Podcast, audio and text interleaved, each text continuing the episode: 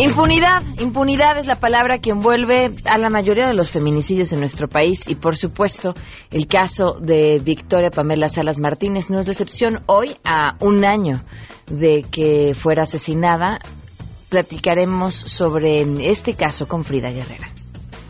Dijimos que se esclarezca el, feminicidio de nuestra hija Victoria Salas. Exigimos a las autoridades que lleven a cabo la investigación del feminicidio de nuestra hija.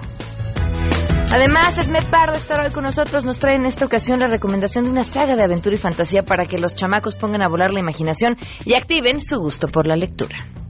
Hoy vamos a hablar de un libro que me recomendó un niño lector. Cuando vio que yo estaba recomendándole libros a su mamá, él me dijo, oye, ¿conoces este libro? Y me platicó tanto y tan, y tan entusiasmado sobre el libro, la saga, los personajes, que no me quedó otra más que leerlo. Van a ver que está bien padre.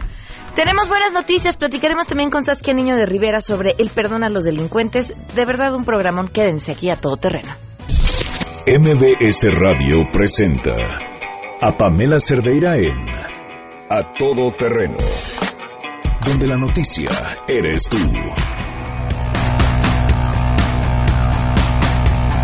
Bienvenidos a Todo Terreno, gracias por acompañarnos en este miércoles 5 de septiembre del 2018. Soy Pamela Cerdeira, la invitación a que estén aquí hasta la una de la tarde. Tenemos mucho que comentar y compartirlo más.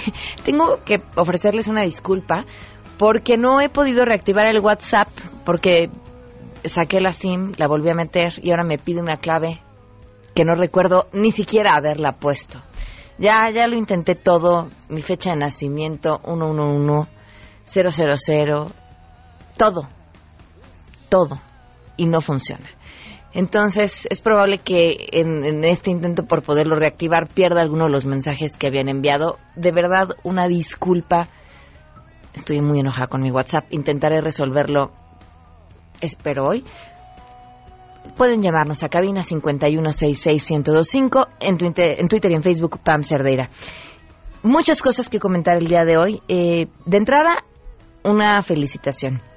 Felicidades a René Cruz y a Hatsiri Magallanes, que hoy cumplen años. Les mandamos un fuerte abrazo. A mi hermano, que también cumple años el día de hoy. ya te mando un abrazo.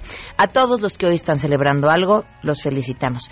Como todos los miércoles, la pregunta del día en realidad es una pregunta que hacemos a los mexicanos en las distintas entidades a que nos digan qué nos recomiendan de su ciudad o qué nos recomiendan de su estado.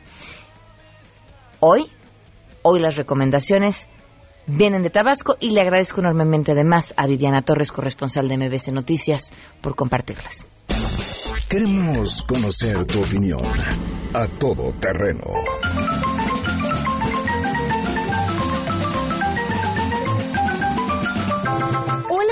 te saludo con agrado desde el estado de Tabasco, lugar con encantos turísticos que se centran en la herencia indígena de las culturas maya y olmeca, una red de ríos que atraviesa sus 17 municipios, impresionantes sitios arqueológicos, además de extensas plantaciones de cacao, playas hermosas en la costa del Golfo de México y una exuberante vegetación. Tabasco es reconocido también por ser sede de la industria petrolera de México y se ha colocado como uno de los principales atractivos del turista nacional e internacional, quienes buscan recorrer, por ejemplo, las calles de Tapijulapa, zona que ostenta la categoría de pueblo mágico desde el 2010, o la reserva de la biosfera Los Pantanos de Centla. En voz de los habitantes, esto es lo que los tabasqueños recomiendan hacer a un visitante. Bueno, el mejor recorrido turístico que se puede dar, el que recomiendo es La Chontalpa, el municipio costero de Paraíso, en donde hay unos bellos escenarios de manglares, de lagunas, de ríos y el mar, pero además su sabrosa gastronomía, donde la podemos disfrutar a pie de la laguna. Es una ruta muy sencilla, a no más de 50 kilómetros en total de la ciudad capital y de verdad que lo van a disfrutar mucho. En Huimanguillo pueden encontrar el ecoparque Aguaselva, en donde pueden realizar diversas actividades, por ejemplo, realizar rapel en las cascadas de más de 50 metros, así también realizar tirolesa. Es realmente una experiencia muy padre en donde además de vegetación pueden encontrar flora y fauna fauna que caracteriza al estado de Tabasco. En Comalcalco puedes encontrar la zona arqueológica maya, que es un gran vestigio de la zona de la Chontalpa, además de que también puedes visitar cada una de sus chocolateras en las que probarás infinidad de chocolates y bebidas típicas de la región. Es de mis zonas favoritas, así que es lo que yo podría recomendar.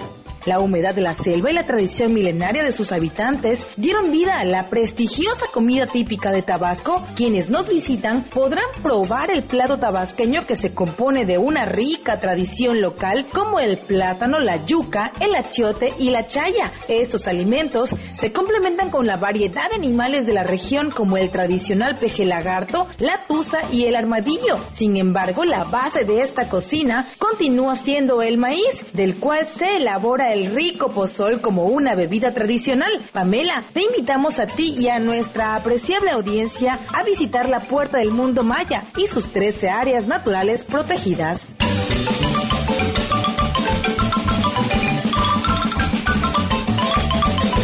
A todo terreno. 12 con 7, vámonos a Tabasco. Hoy se cumple un año, tres días. Ayer les habíamos dicho que eran tres días. En realidad es hoy. Hemos tenido una serie de confusiones con los tiempos exactos. Pero lo importante es no dejar de contar y lo importante es no dejar de pedir justicia del feminicidio de Victoria Pamela Salas Martínez.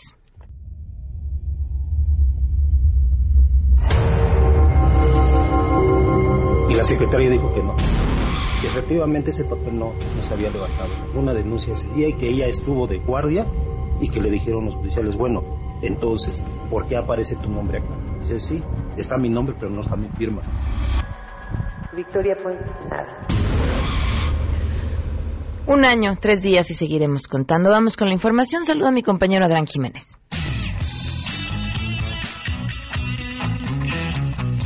Buenas tardes. La mayoría de los planteles de la UNAM en el Valle de México se mantienen este día en paros de 48 y 72 horas, así como indefinidos en repudio al violento ataque que sufrieron estudiantes del CCH Azcapotzalco el lunes en la explanada de Rectoría, informó Alondra Ramos de la Asamblea de Estudiantes de la Facultad de Ciencias Políticas y Sociales. De las nueve preparatorias, solo la 1 y la 3 no se han sumado a la suspensión de actividades, mientras que de las facultades, la de Derecho y de Odontología, aún no está confirmada su participación. Escuchemos. Información que fluyó sobre los, las escuelas que están en paro ya fue la que se mantuvo. Ya no hubo más asambleas, de hecho. Entonces, pues sí, son casi todas las escuelas de la universidad. Por otra parte, la universitaria señaló que hoy en la marcha que partirá a las 13 horas de Ciencias Políticas hacia Rectoría, se demandará que quienes apuñalaron a los dos estudiantes cuyo estado de salud es grave vayan a prisión. Escuchemos. No queremos solamente llamados enérgicos ni expulsiones únicamente, es gente que ha cometido un delito y la queremos en la cárcel, ¿no? Los compañeros que están en estado de salud grave eh, están hospitalizados, hay riesgo de que uno de ellos pierda el riñón, ¿no? Hasta hoy por la tarde podremos saberlo. Comentar que en las inmediaciones del Metro Universidad, así como a las afueras de la Facultad de Ciencias Políticas y Sociales, ya se empiezan a concentrar los estudiantes que participarán en la marcha, informó Adrián Jiménez. Pamela, te saludo con gusto y te comento que los obispos de México se reunieron en privado con el presidente electo Andrés Manuel López Obrador, con quien hablaron del proyecto de gobierno y la colaboración para el combate a problemas como pobreza, migración y violencia.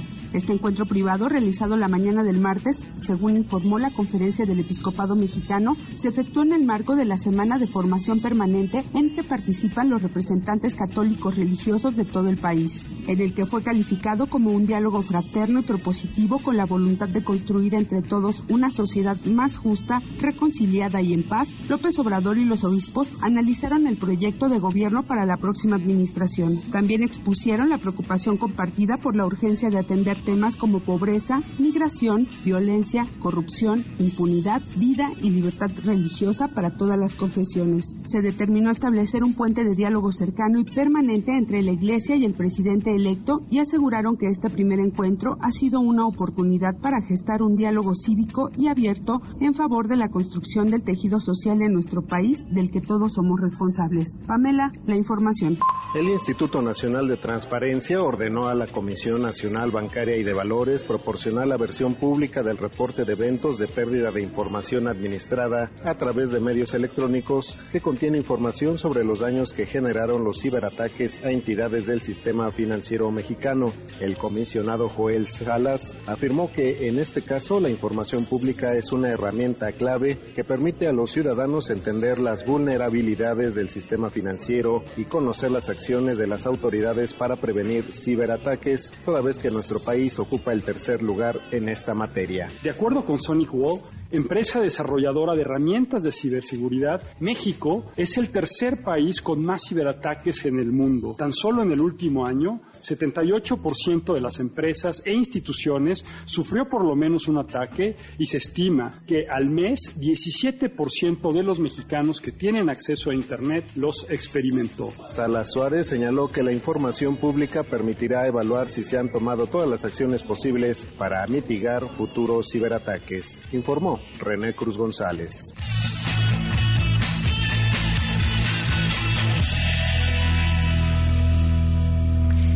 Y por supuesto tenemos buenas noticias.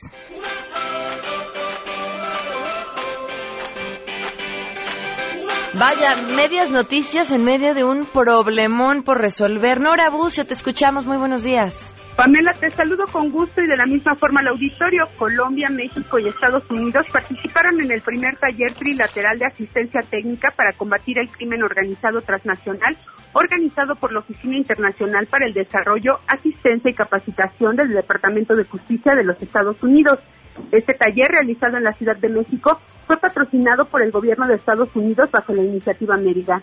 Los fiscales del Departamento de Justicia de los Estados Unidos, la Procuraduría General de la República y la Fiscalía General de la Nación de Colombia se reunieron para hablar sobre sus respectivos marcos legales, herramientas de investigación y técnicas de litigación para investigar y perseguir actividades financieras ilícitas. Expertos en la materia presentaron reseñas de tendencias y desafíos regionales junto con casos exitosos de cooperación bilateral y trilateral en casos de lavado de activos y finanzas ilícitas. Los participantes de cada país hablaron también de las mejores prácticas e intercambiaron estrategias para investigar y enjuiciar eficazmente a las organizaciones criminales transnacionales. Este evento fue convocado para fortalecer la cooperación establecida por los fiscales generales de Estados Unidos, Colombia y México en la cumbre trilateral contra la delincuencia organizada transnacional celebrada en Cartagena los días 6 y 7 de diciembre del 2017. Pamela, la información. Muchas gracias, muy buenas tardes. Buenas tardes. 12 con 13. Continuamos. Hubo un tema que no podemos dejar ir, que, que, sucedió ayer y que, bueno, llamó mucho la atención. Esta historia que tiene que ver con un gobernador que pidió licencia para dejar de ser gobernador, para tomar protesta como senador, para después pedir licencia como senador, para regresar a ser gobernador. Y toda la modificación legal que tuvo que hacer en su estado para que esto pudiera suceder y, por supuesto, la autorización del Senado para entregarle la licencia para que dejara de ser senador, pero pudiera regresar a ser gobernador y eventualmente pues regrese a ser senador porque así fue, así fue, cantinflesco como se escucha. Pero además, en una votación en la que primero el Senado dijo no, y luego regresaron y al parecer dieron línea y le dijeron, bueno, siempre sí. Y le agradezco enormemente al senador por Morena, Armando Guadiana, que nos tome la llamada esta tarde. Gracias por estar aquí. Muy buenos, muy buenas tardes. Muy buenas tardes. Este, pues aquí estamos en el Senado de la República en unas reuniones previas eh, a la sesión plenaria de mañana. ¿Qué, ¿qué pasó ayer? Pues yo creo que, bueno, pues fue una solicitud nueva y al final de cuentas, pues bueno, al menos yo hice un posicionamiento, pues eh, donde señalé precisamente que era una vergüenza y, y que no era posible que en estos tiempos hubiera modificatorias a modo que como la que hizo este señor Manuel Velasco, para regresar a su estado a malgobernar otros días más y luego otra vez regresar de senador. Y mencioné también que en el caso de Sonora también la gobernadora Pavlovis está haciendo eh, modificaciones para que ahora la, lo que aprueben sea con dos tercios del Congreso local, como va a entrar Morena con mayoría y no quiere que quiere tapar todas sus fechorías. Este señor, pues no sé a vaya a malgobernar nuevamente su estado, pero como si hay un derecho de, licencia independientemente de las cosas que hizo en el estado de Chiapas, pues habría que darse, le iban a dar el jueves. Yo le dije, pues que se vaya de una vez. Por, eh, lo siento por los habitantes de Chiapas, que los privaron de dos días, tenían que agregar dos días de mal gobierno de Velasco, y, y ahí pues con ese motivo se fue. Pero realmente es vergonzoso que suceda esto, para lo cual yo creo que nosotros, la gente de del Senado Morena, de los diputados de Morena en la Cámara de Diputados, tenemos la obligación moral, jurídica y de y política de cambiar ese tipo de cosas para que no suceda ni en municipios ni en estados. Es una vergüenza los chapulines y aquí no son chapulines. Aquí al mismo tiempo quiere ser gobernador y senador.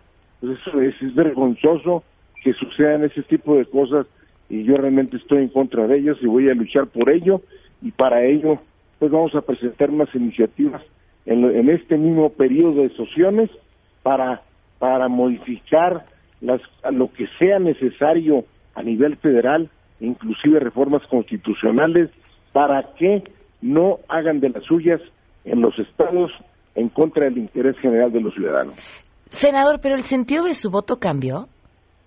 Bueno, yo lo que dije no cambió, sino simple y sencillamente les dije, pues como ya yo vi que estaba la mayoría a favor y aparte yo les dije si si ya de una vez yo iba a votar, eh, digo si se votaba el jueves, de todas maneras había que darle la la licencia porque es un derecho que no se le puede negar. Pero qué cambió, pero, qué pasó, o sea, ¿qué, qué, qué, qué sucedió entre estos legisladores que deciden que no, que no se le va a otorgar la licencia y de pronto de pronto siempre se encuentran una razón. Pues sí, pues yo creo que yo creo que anduvo pidiendo el favor ahí este hombre con la mayoría de los legisladores de todos los partidos y, y esa, esa es la fue la razón. Pero vuelvo a insistirle, pues ya el daño lo había hecho en el Estado con las reformas que hizo en la Constitución local y se iba a crear un problema de ingobernabilidad en cierta forma en el Estado de Chiapas, pero pues desgraciadamente el daño ya estaba hecho con las modificatorias que hizo a la constitución local. Aquí nada más se le otorgó la licencia, pero pues ojalá y se fuera ya no por unos días, sino que se fuera para siempre del Senado de la República. Eh, a, esto también le causa un daño al Senado. Ah, no, claro, definitivamente. Y pues yo por eso hice mi posicionamiento, que ahí están en las redes, y lo vuelvo a insistir, que es una vergüenza ese tipo de, de actuaciones de los gobernadores que todavía pues estamos en las postrimerías de del sistema anterior que hay que cambiarlo y mañana precisamente el partido de Morena va a hacer unos posicionamientos eh, en el primer punto de la sesión de sobre temas nacionales de agenda legislativa que son vitales y que hay que reformar para que este país cambie y las cosas salgan de lo mejor para la ciudadanía en general. Eh, senador, ¿no habría sido un mejor posicionamiento votar en contra? Pues yo creo que sí, definitivamente, pero vuelvo a insistirle que de todas maneras el derecho que le asiste al, en la licencia era de, de, pedir licencia, como era era como ya se le había otorgado al otro señor de Durango, que también es alcalde y es senador, pues realmente ya es vergonzoso que sean hay que acabar ya con los chapulines, no solamente chapulines, sino con esas prácticas de que al mismo tiempo, aunque no se reciban remuneración de alguna de las posiciones, pues tengan dos cartas y utilizar la carta que más les interese. Senador, muchísimas gracias por habernos tomado la llamada. muchas gracias. Muy buenos días. bueno, pues, ¿cómo fue? Fue a pedir favores a los distintos senadores. ¿De qué tamaño habrán sido los favores que se vieron reflejados en la Cámara de Diputados? Vamos a una pausa y volvemos. Si te perdiste el programa A Todo Terreno con Pamela Cerdeira, lo puedes escuchar descargando nuestro podcast en www.noticiasmbs.com. Pamela Cerdeira regresa con más en A Todo Terreno, donde la noticia eres tú. Marca el 5166125. Feminicidio en México. No las dejes invisibles. A todo terreno. Respirar para sacar la voz. Despegar tan lejos como un águila veloz. Respirar futuro esplendor cobra más sentido si lo creamos los dos. Liberarse de todo el pudor, tomar de las riendas, no rendirse al opresor, caminar erguido sin temor, respirar y sacar la voz. Un año, un año se cumplió del feminicidio de Victoria Pamela Salas Martínez, un año en el que no hay respuestas por parte de las autoridades. Frida Guerrero está en la línea para platicar con, con nosotros. Gracias, Frida. ¿Cómo estás? Muy buenas tardes. Hola, Pam. Buenas tardes. Buenas tardes al auditorio y pues bienvenida de regreso. ¿Cuál es el, gracias, cuál es el recuento de este año? Pues impunidad, que muy claramente lo, lo comentabas al inicio del programa, eh, insensibilidad obviamente por parte de las autoridades, revictimización constante de, de Victoria y su familia, porque pues el ataque es contra la familia también de, de Victoria, eh, una procuraduría muda que pues no dice más, no dice nada, solamente prometen, pero hasta el momento, allá más el pasado septiembre se cumplió un año precisamente de este feminicidio y, y pues Consuelo sigue buscando justicia. Le agradecemos, de hecho, a Consuelo, mamá de Victoria, quien nos acompaña vía telefónica. Consuelo, buenas tardes, gracias por estar aquí. Hola, buenas tardes, Pamela. ¿Qué ha pasado, Consuelo? Eh, ¿Qué han dicho, si han dicho las autoridades o qué es lo último que han dicho? Bueno, pues ahorita lo, este, lo que te puedo comentar que el pasado lunes estuvimos en gobernación y nos atendió el, el procurador Edmundo Garrido y el jefe de gobierno estuvo presente.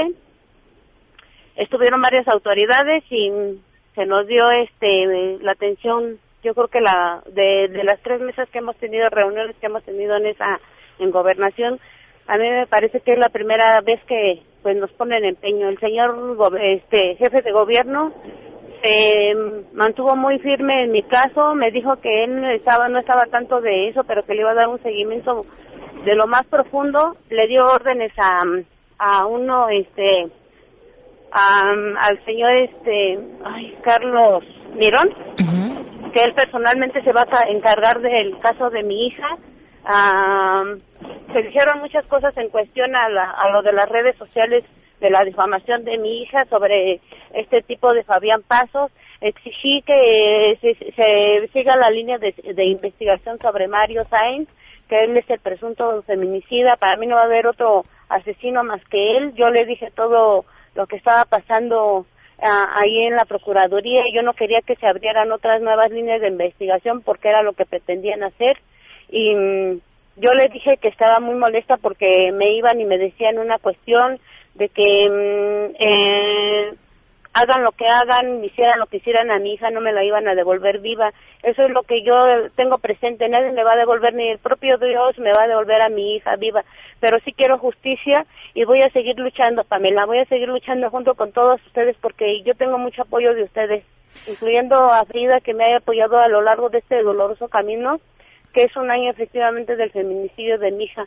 Pero ahí vamos a estar presente. El señor eh, jefe de gobierno se comprometió y me y, y me mandó personalmente a, a Carlos Mirón para que estuviera ahí a un lado de nosotros y me dijo que este él va a poner todo el empeño, va a hacer movimientos, va a hacer cambios al parecer del propio Ministerio Público y el fiscal que tiene ahorita la carpeta de investigación que de, de feminicidios, que es el señor que está ahorita a cargo de eso. Consuelo, ¿les crees? Pues quiero tener esa confianza, quiero tener esa confianza, Pamela, que de verdad este, hagan las autoridades y si no, voy a seguir luchando hasta que de verdad haga haya justicia para mi hija. Eh, per- perdón, te ofrezco una disculpa de antemano por la pregunta que te voy a hacer, porque pareciera obvia. Sí, ¿Por qué seguir luchando? ¿Por qué seguir buscando justicia? porque es lo que pide mi hija justicia. Es lo que mi hija pide justicia y es lo que yo quiero, justicia para mi hija. Yo quiero que eso no se quede en la impunidad, Pamela.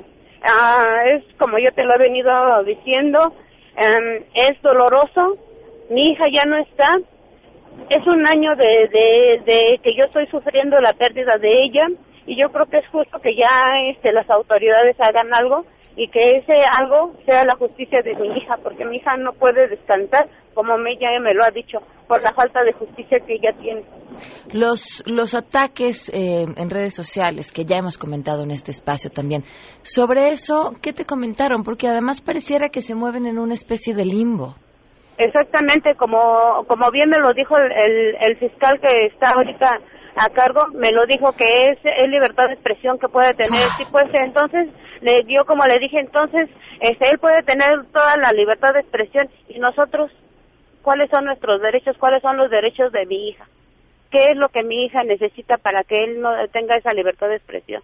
Entonces, este, yo se lo dije enfrente de, del, del jefe de gobierno, yo no me detení, este Pamela, para decírselo y él mismo se acercó y me dijo que ya le notificaron a este tipo. De hecho, yo ya puse una denuncia ante la, este, eso fue hace 15 días que se le notificó a este tipo y dice que ya lo fueron a buscar, pero que tenía un domicilio en Tasqueña. De hecho, tiene tres domicilios aquí por la parte de Tasqueña, que ya no vive aquí. Mm. Ya los desocupó. O sea que sí andan huyendo como ratas, como ratas asesinas andan huyendo estos tipos moviéndose de un lado a otro. Y yo como le dije, si no tiene nada que ver este tipo, entonces ¿a quién están protegiendo ellos? ¿Por qué tanto interés? Consuelo, pues esperemos eh, las palabras estén cargadas de acciones y haya resultados. Aquí seguiremos contando en espera de eso, de la justicia. De hecho, este Pamela, por último, muchas gracias, yo te agradezco tu espacio, pero de hecho el mismo fiscal me dijo que en cuanto le notifiquen a este tipo, van a notificarle que posiblemente su, su programa va a salir fuera del aire. ¿El mío? No, del tipo este. Ah, yo. Ah, no, no, Pamela, no. Al contrario, el de Ah. usted, el de usted sigue. Yo creo que es la persona que siempre le ha dado visibilidad a las cosas de mi hija de la manera más atenta. Ah, Se lo eh, ¿cómo van a sacar de él eres ese sujeto si está si transmite en YouTube? Ujú, exactamente, pero ahorita no lo han podido, este, ma, este, mm, por eso precisamente no lo, en las redes sociales que él pone su domicilio no lo pueden encontrar. Mm. Pero eso vamos a verlo. Yo creo que necesitan ellos, como dicen, eh, buscarlo y ver de qué manera, dónde lo van a encontrar, porque se anda escondiendo como, se lo vuelvo a repetir, Como ratas. una vil rata, Así es. como lo es el otro. Consuelo, te, te, te agradezco enormemente tu valor y, y tu fuerza y tu confianza para contarnos tu historia. ¿Hicieron algo este fin de semana? De hecho, al entrar en el programa escuchábamos parte de lo que habías comentado. ¿Qué fue lo que hicieron? ¿Qué sucedió? En el, el primer aniversario de mi hija, Ujú. Una caminata de su domicilio al lugar, Pamela, exigiendo justicia, exigiendo que también en- ahí en el hotel entreguen todas las pruebas necesarias, que de verdad la gente se cuide, que entra ahí, que no entran con toda la confianza. Eh, Frida nos dio mucho apoyo, ah, con- eh, desde el primer inicio todo fue mm, recorrido y buscando la justicia, ella estuvo muy al pendiente de nosotros, vamos a seguir en eso, este, Pamela, buscando la justicia para mi hija, aunque sea doloroso, eh, voy a estar ahí para, para exigir la justicia de mi hija. Muy bien, Consuelo. Pues Dejamos en una cruz para ella, así vuelvan a, a- miles de cruces pondré, miles de cruces me quitarán, pero siempre voy a estar ahí presente. Consuelo, de nuevo, muchísimas gracias y estamos al tanto de lo que suceda con este caso. Muchas gracias, Pamela. Les doy mucha- les agradezco que me hayan abierto este espacio para darle y seguirle el se- el seguimiento del caso de mi hija y que nunca se olvide y que la justicia llegue a mi hija. Gracias, Consuelo. Gracias, Frida, Pamela. muchas gracias. ¿Algo que agregar, Frida? Pues nada, Pam, nada más que, eh, pues en efecto, eh, las mesas que ha llevado el Observatorio Ciudadano Nacional del Feminicidio, referente a este caso, que son quienes acompañan legalmente a Consuelo, e hicieron precisamente un pronunciamiento donde hacen este llamado a, las autoridades, a este medio eh, digital, eh, para que cesen los ataques. De hecho, el mismo eh, sujeto eh, subió parte de este de este ya llamamiento que le están haciendo las autoridades, donde le pues le prohíben que que haga alguna publicación o comentario que atente contra los derechos fundamentales de Victoria, de su mamá, eh, Victoria como víctima directa y, y de Consuelo como la víctima indirecta. ya que el, el caso se está está en investigación, es un proceso que se está llevando como feminicidio y pues le advierten que eventualmente pudiera tener como consecuencia el provocar o incitar al odio o la violencia contra las mujeres, es tanto como para Victoria o eh, Consuelo y pues lamentablemente los comentarios no se han hecho esperar, a mí ya me han llegado otra vez nuevamente estos comentarios de ataque, que yo estoy detrás de esto, cuando pues legalmente yo no hago nada, yo solamente doy voz, acompaño a la familia y pues no tengo ninguna responsabilidad de la decisión que las autoridades eh, han determinado. Muchísimas gracias, Frida. Pues seguiremos aquí al tanto. Gracias, Pamela. Buenas tardes. Que estés muy bien. Nada más para ponerlos al tanto, porque a este sujeto, al otro, al de YouTube, al que en realidad le hemos dedicado poco, poco espacio, porque además tampoco merece la pena hacerle publicidad, pero creo que aquí sí hay un punto bien importante. Ustedes imaginen y traten de entender el caso. Una mujer, la que sea, es brutalmente asesinada, brutalmente asesinada en un hotel. El asesino, quién sabe dónde está. Hay un sospechoso por diferentes razones. Es sospechoso, nada más. Pero ese sospechoso ha logrado eludir a las autoridades. Lo están buscando. Eh, y este sujeto, que claramente está en contacto con los abogados defensores del sospechoso, porque tiene información que solo podría haber adquirido de dos formas. Conociendo los documentos por una filtración de la misma Procuraduría o a través de los abogados defensores. claramente está quisiera yo pensar, del lado de los abogados defensores. Eso no es todo. Más allá de eso, se ha dedicado a mostrar fotografías de Victoria en diferentes condiciones, las que sean. ¿Con qué objeto? De una u otra forma decir, ¿se la buscó? Porque eso es lo que está diciendo. Eso es lo que está diciendo. Vamos a una pausa y volvemos. Queremos conocer tus historias. Comunícate al 5166-1025. Pamela Cerdeira. A todo terreno. Donde la noticia eres tú. Volvemos. Pamela Cerdeira está de regreso en A todo terreno. Únete a nuestra comunidad en facebook.com. Diagonal Pam Cerdeira. Continuamos.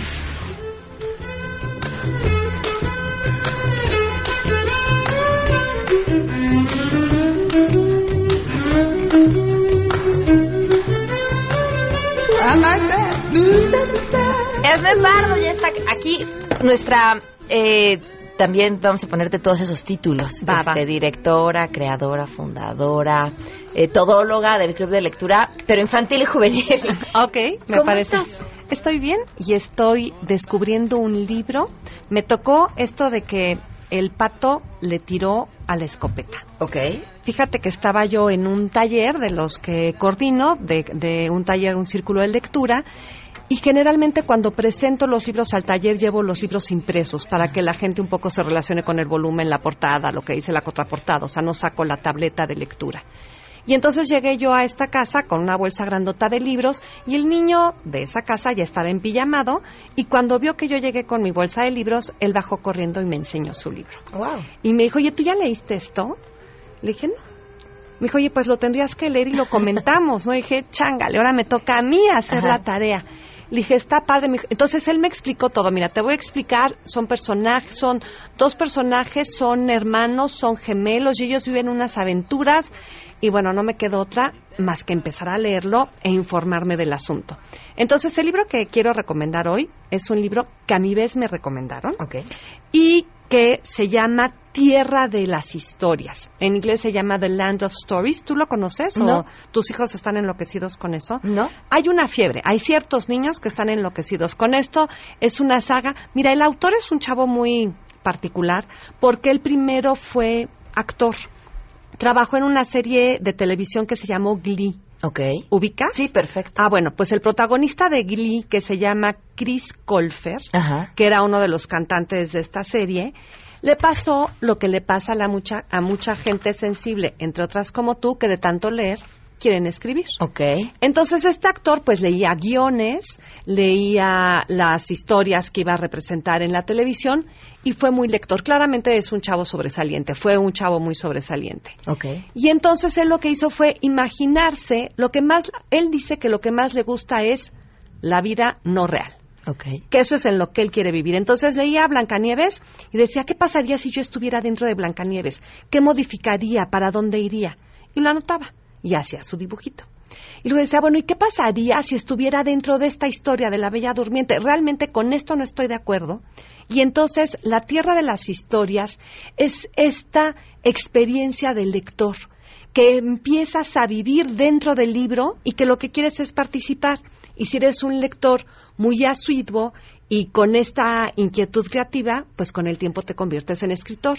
Entonces, esta, esto, oye, son seis novelas de 800 páginas, todas escritas por él, no tiene escritor fantasma, donde las primeras seis cuentan estos niños que son gemelos y él ahora explica que son sus dos partes que él es muy geminiano, que él es de signo Géminis, entonces tiene un ser más racional y otro más caótico y que los hermanos representan su dualidad. Y que estos personajes entran a las historias y son las notas que él fue tomando mientras los iba leyendo. La mamá se los leía. Pero tenía una abuela que cuando llegaba a casa y miraba sus escritos, les ponía una comita, les ponía un puntito y él dice, mi abuela fue mi primera editora. Wow. Me enseñó a convertir una idea en una historia. Y con el tiempo, claro, un chavo que ya empieza a estar en el mundo del espectáculo, empieza a tener conexiones y decide convertir su libro en realidad. Y bueno, ya son, ya es la colección de seis tomos, creo que ya van para el siete, ya lo van a hacer película. ¿Cómo crees? Sí. Qué buena historia. Muy buena historia, muy buena historia de cómo la lectura se convierte en escritura. Yo tengo un club que se llama el Club de los Escribanos, que es para niños sobresalientes, y, so- y- y nos caracterizamos pos- por ser seres escrileyentes. Escribimos y leemos. Es muy raro que quien escribe no quiere leer, y es muy raro que quien lee no escriba. aunque sea de closet, Claro, aunque sea una claro. lista del súper así llena de poesía y de rima y todo lo que va verde de un lado y todo lo que va rojo del otro, ¿no? Entonces, esta novela a mí no es el género que me gusta, Ajá. Que es, a mí me gusta la realidad. Ok. Y de la realidad, me gusta la realidad con belleza, esa es la brulleza, digamos, eso es lo que a mí me gusta. Pero para quienes están instalados en el mundo de la fantasía, en poder construir una realidad distinta y recobrar tus poderes mágicos y tu imaginación y tu posibilidad de crear un otro mundo, este libro y esta serie de libros es muy recomendable. ¿Qué edad tenía el niño que te lo recomendó? El niño que me lo recomendó tiene 10. Ok. Y yo lo acabo de recomendar a unos gemelos que justo cumplieron Ok. 10, porque pues nada más bonito. Ahora, tengo, en este grupo de escrileyentes que te cuento, me dijeron, oye, no me gusta. Porque claro, ellos son chavos que están leyendo Stephen King y están leyendo, o sea, a ellos ya se les hace que eso es como cosa menor. Yo creo que lo más importante es que cada quien lea lo que quiera leer, que eso es, la, la, la literatura no se puede obligar, la lectura no se puede obligar. Estaba pensando un poco el símil y aprovechando que nuestro público es la mayoría adulta, que es como los tratamientos de fertilidad. A todos nos gusta hacer el trámite para embarazarnos, pero cuando ya esa fuerza, cuando tiene que ser con hora, No, ya no, no, ya no te no, gusta. Bueno, no. lo mismito con la lectura, es igual, a todos nos gusta. Pero a fuerza, pues no, ya con hora, con reloj, con temperatura, pues a nadie le gusta ese plan. Entonces lo que hay que ponerse es de modo. Tú te pones de modo, perfumito, y que y ahí le- no, entonces este libro hay que ponerlo ahí, no hay que obligar a la lectura, No. invitar a la lectura y es para quien le guste. Y si es y la ventaja es que si un libro no te gusta, hay miles de millones de libros Opciones. y no estamos exagerando en número para que uno pueda asomarse, ¿no? Tus redes. Edme Pardo, así me llamo y así me dicen. Eh, así estoy en Facebook, así estoy en Twitter. Edmepardo.com es mi página de información y edmepardoenlinea.com es mi página de negocio, donde hay cursos y talleres, donde recordamos que la palabra compartida es el centro de la vida. Edme, un gusto siempre platicar contigo. Encantada. Gracias. Vamos a una pausa y volvemos.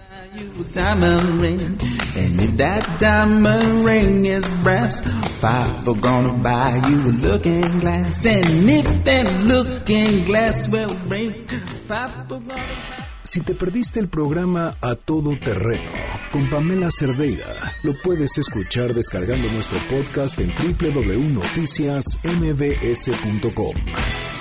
Estamos de regreso. Síguenos en Twitter, arroba Pam Cerdeira, Todo Terreno, donde la noticia eres tú. Continuamos.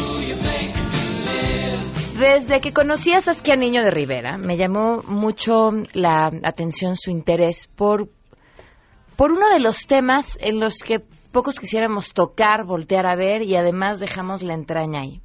Hoy acabamos de escuchar a una madre pidiendo justicia para el feminicida, bueno, justicia para su hija, para que atrapen al feminicida que la asesinó. ¿En dónde, en dónde cabe la palabra perdón en, en una historia como esta? ¿En dónde cabe voltear a ver qué llevó ahí? O sea, ¿en dónde están las causas? qué lo origina. Y no, no, no estoy hablando de la víctima, estoy hablando de qué sociedad, qué entorno genera y crea a un delincuente de ese tamaño. Saskia, gracias por estar aquí. Al contrario, Pamela, siempre muy agradecida contigo por abrir siempre estos micrófonos. Te oía justamente ayer con Manuel hablando de este encuentro que ustedes siguieron y acompañaron, justamente de una madre con el asesino de, su hija, y en una conversación de cuatro horas. ¿Qué pasó? Mira, el juez, la, la, nueva ley de adolescentes que entró en vigor en el 2016, eh, habla de mediación, habla de justicia restaurativa. En países donde tienen, la verdad, un sistema de justicia penal que vale la pena voltear a ver, España, Argentina, por ejemplo, eh, porque tienen una cultura similar a la nuestra y han hecho muy bien, eh, trabajan mucho la mediación. Entonces, el juez de este chavo Juan, no es su nombre, pero vamos a ponerle Juan, eh, determinó que haya un espacio de mediación entre la mamá de la chava por el cual él, estaba acusado de matar. se sentaron, en un mismo edificio a través de una cámara, se vieron. Eh, estaban en cuartos al lado, pero se vieron a través de una cámara. Y fue una plática de cuatro horas donde estuvieron los psicólogos de ambas partes y el juez. Y fue una. Al, adolescente lo tenemos con nosotros, al chavo lo tenemos, a Juan lo tenemos nosotros en, en Reinserta. Y fue una plática bien interesante, pero lo más interesante de todo fue que terminó con el juez pidiéndole permiso a la mamá de la, de la difunta, de la víctima, si le otorgaba a Juan una medida anticipada. Iba a salir dos meses antes de, cumplir el 100% de su sentencia. Y ella respondió que sí. Y le pidió a Juan, se volvió y vio a Juan y le dijo, necesito que sigas estudiando, que me prometas que no van a haber más víctimas como yo. Y, y se abrazaron, al final sí se, se, conocieron físicamente, se abrazaron. Ella le dijo que lo perdonaba porque no quería más víctimas. Y hoy Juan es uno de los casos de éxito de Reinserta. Está estudiando, va a la universidad. Em, ya fue promovido dos veces en su trabajo y todos los días se despierta sabiendo que tiene una deuda enorme con la mamá de la mujer que, que estuvo inmiscuido en su homicidio. ¿no? Entonces, el tema de los feminicidios, y yo de verdad celebro muchísimo que tú no sueltes ese tema en este espacio, es, es de verdad admirable porque cada vez son más los casos y es algo tristísimo, pero tenemos que también ver que el tema de justicia penal en México es una cosa muy amplia, ¿no? Ahorita escuchabas a una mamá que pide justicia, vaya, ni siquiera están eh, detenidos las personas que, que, que mataron a su hija cuando hay justicia, cuando las personas van a la cárcel, cuando se enfrentan a un proceso de justicia penal y son sentenciados, ¿qué pasa después? ¿No? Eh, lo que trabajamos en Reinsert es la importancia de que esas personas, cuando salen de prisión, si es que van a salir de prisión, regresen no con un arma en la mano, sino con oportunidades para que no exista otra mamá, otro papá que está o buscando o, velando o buscando la justicia. Porque además ha sido la historia de nuestras prisiones, son escuelas de delincuentes. No, no, yo, algo que me, que me gusta contar mucho, pero me salen ronchas cada que lo digo, es, a mí me tocó hacer el perfil de secuestradores a nivel nacional cuando trabajaba en Policía Federal y, lo hicimos desde Reinserta también. Eh, me tocó entrevistar a, grandes secuestradores de, de, México, los que pusieron de moda, estoy hablando del Mocha Orejas, de Caletrit, estoy hablando de estos grandes secuestradores que, que, que que, pusieron tendencia fuerte en México sobre la violencia en el secuestro.